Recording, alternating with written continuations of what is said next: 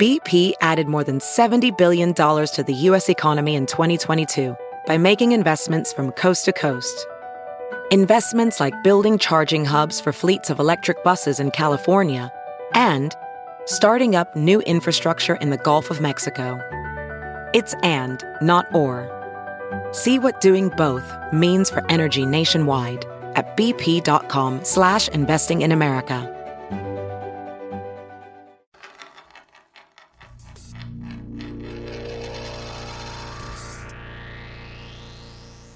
Hi, boys. Hi, everybody. Welcome into Spare Change, part of Stacking Pennies, presented by Mobil One.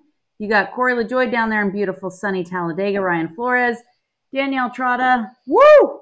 A lot going on down there on the track today. You want to start with uh, Cup or trucks? Because it was spicy. Well, I laid down a heater of a second to second to last fastest lap in Cup Series qualifying, so we got them all where we want them, all out front tomorrow not super enthused with that lap, to be honest. And I wish we had a little more raw speed in our car, but not the case.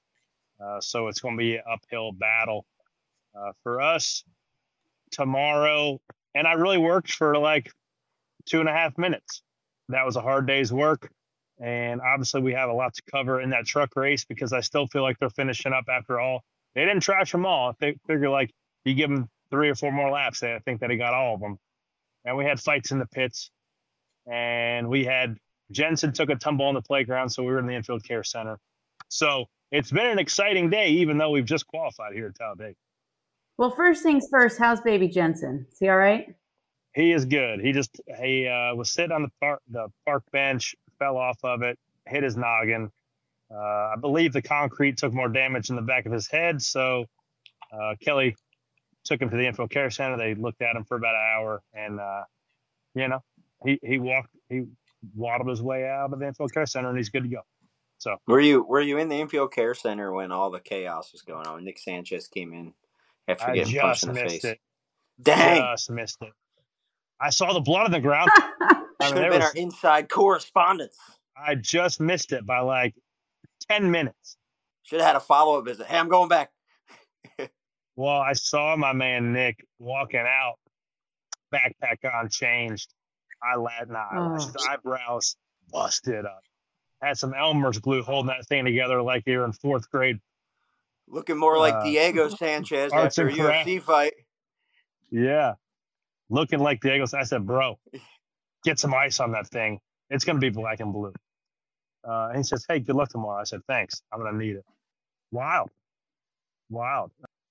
Matt Crafton, the old squirrely vet, had enough of the young kids coming there and I, causing a pileup. I, I don't know. Corey, you ever been so pissed that you just park your car in someone else's pit and walk off? I can neither confirm nor deny that. There's a story about the snowball derby one time that my car in like inadvertently got parked, and some guy, what was his name? Ryan, help me.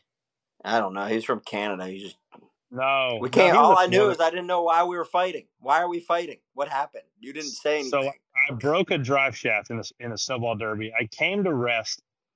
I came to rest almost getting on the pit road, but like four or five car lengths away with like four feet in between my window, my door, and the guardrail. And I got my belts off and I'm taking my Hans off. Obviously, our day's done.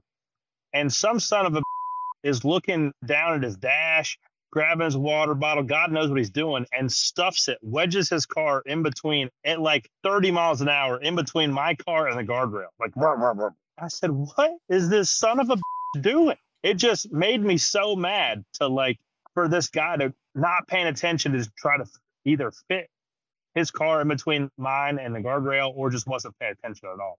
So he came to rest side by side with me and kind of up on the guardrail. And I um, got out of my window and I started walking across his hood.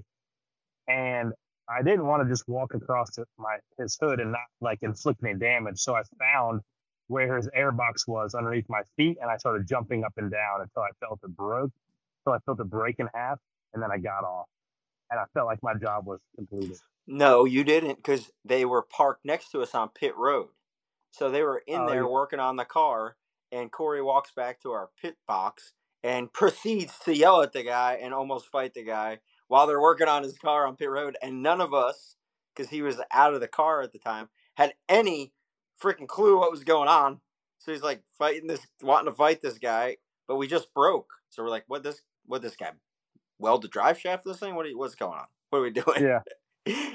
and it wasn't until no like context. an hour later. I don't know if Sanchez's crew, if like that's what started it, because they were not happy. I I've seen it. Like we're all watching it. Everyone's trying to find all the replays. Frontstretch got a ton of stuff. I honestly like. I saw someone Frontstretch is reporting NASCAR says they're gathering all info regarding the altercation between Matt, Nick, and others, and will review before making a ruling later in the week. I've heard two sides of the story already.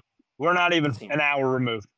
Let's hear You've heard Nick's post infield care center story, right?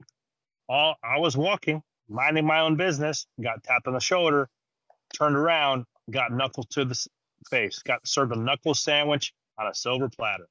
I heard the other another side of the story, not from maybe a valuable source necessarily, said there was words exchanged and some comments said back and forth, and then came the fist. So the truth the truth probably lies somewhere in between.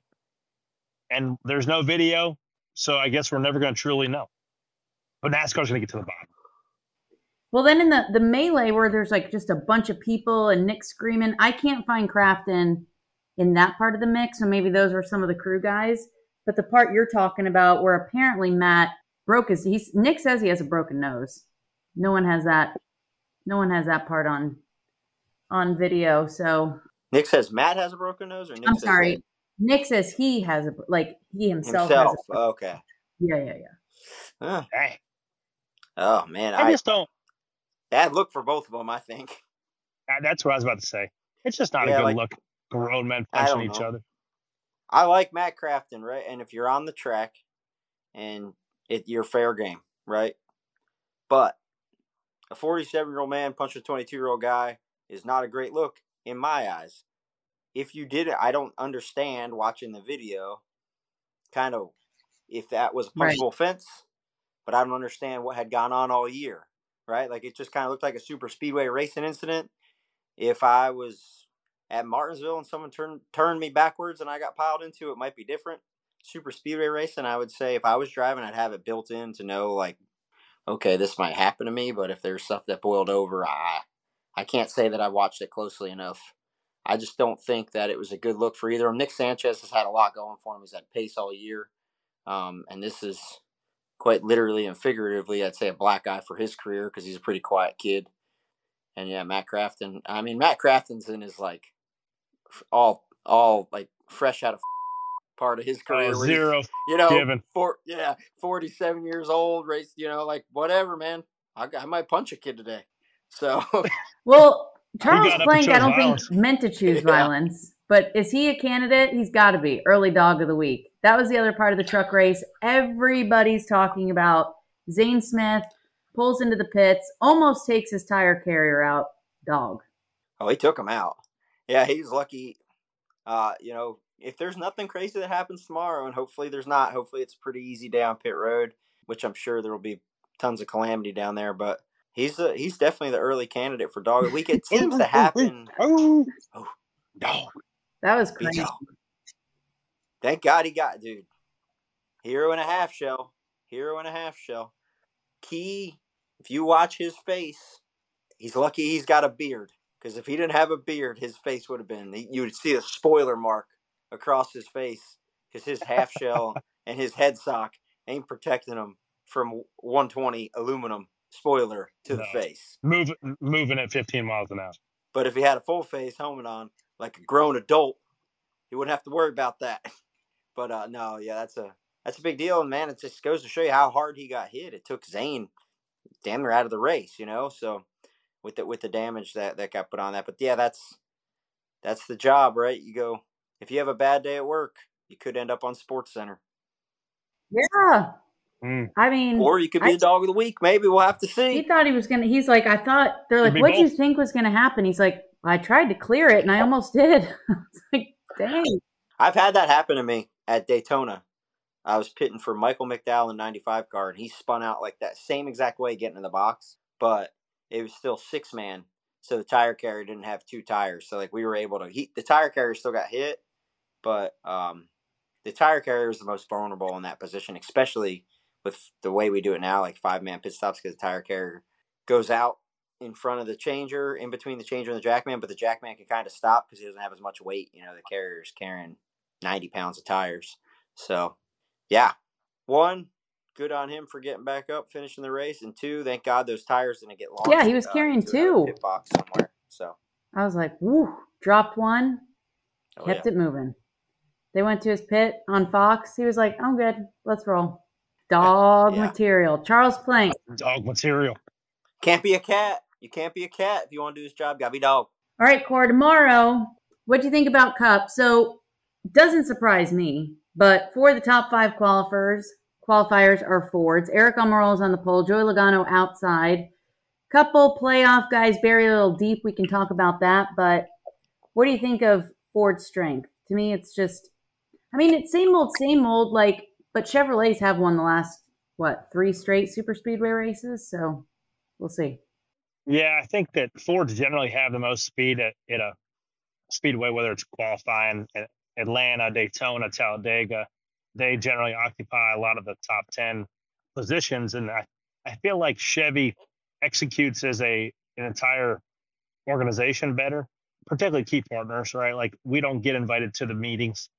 We have our own friends that we kind of figure out our own pit strategy, but those eight key partner Chevy teams are pretty pretty well married to each other all day and stick to their guns, and that's how they generally cycle to strengthen numbers in front of those Fords, but Fords have controlled the race. I feel like this is going to be a track position race more so than any other speedway we've been to. So you you look at you look at the uh, the Penske cars. Obviously, trying to get that 12 to the next round is going to be the number one priority, and they're going to be working together with the two, the 22, to get that two, get or the 12, get that track position and maintain it all day. They're going to be hard to beat once they get in control of the day and control the lanes and and you can block a third lane from coming. So if you don't have track position for a guy like me, it's going to be a long day to try to get it uh, without getting crafty or getting lucky. Uh, just because everybody knows how hard it is to pass, you just can't drive from 20th to third anymore. It's just not how it works. Um, so I don't anticipate a lot of crashes. NASCAR told the team so one of the talking points from qualifying was the the crab walking, the backwards left left rear out, when there wasn't really any rules on where you could run your rear geometry. Uh, so some teams worked on it and really figured it out. NASCAR told you where your pickup points had to be this race, uh, so it's taken a lot of that crab walking out. And I feel like that's going to allow the cars to drive better overall. So you're going to see less cars out of shape, and hopefully less wrecks I don't know. Fans like to see wrecks. I like to see wrecks too, because that's usually how that's the easiest way to get spots. Uh, but I don't anticipate seeing huge pileups like we're accustomed to seeing at Talladega tomorrow or today. If it's going to happen, I feel like Ryan, what we've seen is, and we've talked to a couple team guys this week. Uh, Denny anticipates, you know, we've seen this before, especially in the postseason. The end of stages, I don't. No one means to do it, right? You never want to be in it, but you're going for those stage points. Maybe not the end of stage one will get crazy, but the end of stage two, and that's kind of when we've seen it. Yeah, I think both stages are super important. And you look at like what happened to us at at, Dayt- at Daytona um, when we were just there for the finale of the regular season. We're leading the race, coming back to take the green checkered. You know, going to win the stage. Everything's happy. Everybody's honky dory. And then all of a sudden, one bad push from the 20 to the 54 and we're firewall deep in the fence. So I've always said that, you know, going out front and leading is the safest route, but even that at Daytona got us in trouble. And and with as valuable as stage points are, especially in the round of eight, to guys like Bubba Wallace, Tyler Reddick, us, the eight car, the five car, I think that's where desperation, you know, will uh, will prevail because 20 stage points in the first two stages can change the trajectory of your season. So yeah, I don't I don't know uh, I don't know if the calamity starts early and lasts all day or if it doesn't. I think we're going to see a lot of green flag runs, and yeah, GM gives out the pre-race report, and the question's always is our is our chances of crashing lower if we are up front or lower if we fall to the back. So they have done a pretty intensive survey of positions involved in incidents and it's legitimately a bell curve. So if you are the it's like first through 40 on the x axis, probability getting crashed on the y. It's literally for the first four or five, your position of getting your your uh, percentage of getting crashed is like less than 10%. As you go towards 13th to 15th, 15th is where the peak of that bell is, and your chance of getting crashed is like 100. And then as you go down, obviously last place, your odds of getting crashed is pretty low as well. So you do not want to be from 12th to 18th. That's like the danger zone of where if there is a crash it's going to happen, you are going to be in it. Is there anywhere else that peaks? That's like just a random spot, like 31st. Oh, boink. Don't be there. Uh, uh, I mean, they're, they're like, it's higher like in the last three or four than you would expect to, right? Of just yeah. like falling off or somebody yeah. blowing a tire or something like that. But man, that's a that's interesting. I feel like that's where Denny's going to be, and I don't think he's shy about it, and I don't really think he cares what he's supposed to do. Plus, he's 32, 37 above the cut. I think Denny's going to be in the back, like first two stages, just riding. Yeah, man, I think Denny. You know, Denny's got plus thirty seven too, right? So he can he could even have an issue here and still feel de- decent about going to the Roval.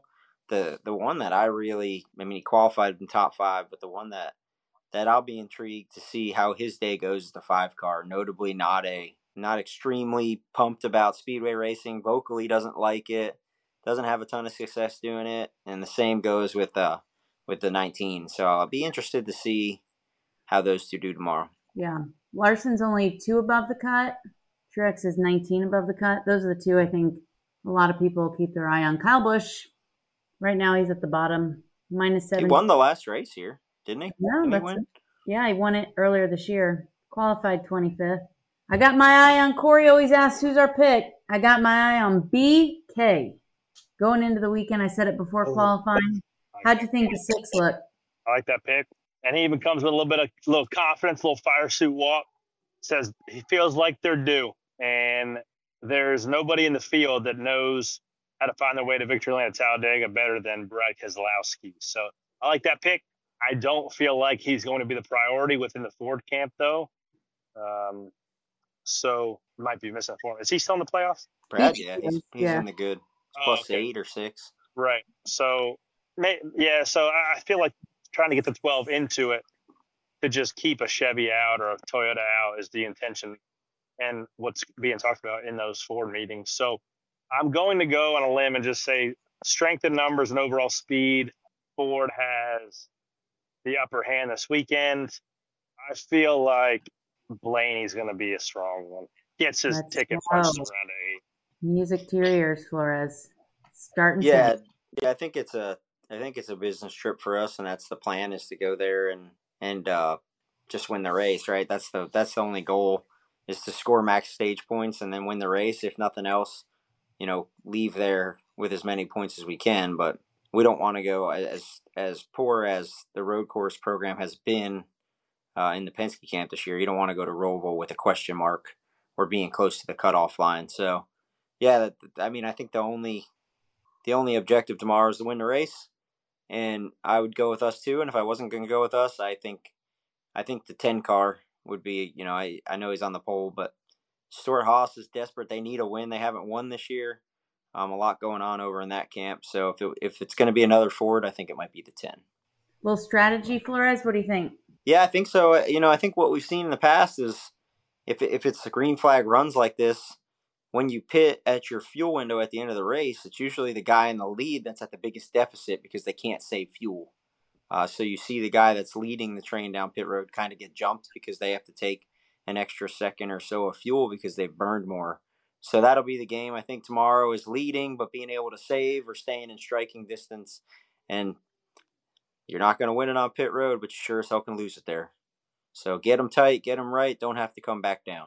Sounds like a plan. LaJoie, behave yourself. No boulevard trips for you tonight, my friend. Uh, I'll be tucked in bed. I'll be listening to those boys. I'll be turned up, having a good time. But we got 500 miles for the belts to be tight. See if we can't put our Gainbridge Camaro in the mix. Love it. Something else I love every race the rest of the year, race fans, on the big network, NBC, tomorrow, 2 p.m. Eastern Time. That is Sunday. Corey, good luck and Godspeed, my friend. Go get them. Hey, thanks. Thanks, guys. Flores, you too, buddy. I appreciate that. This is Spare Change for Stacking Pennies. Enjoy the race, everybody, presented by Mobil One.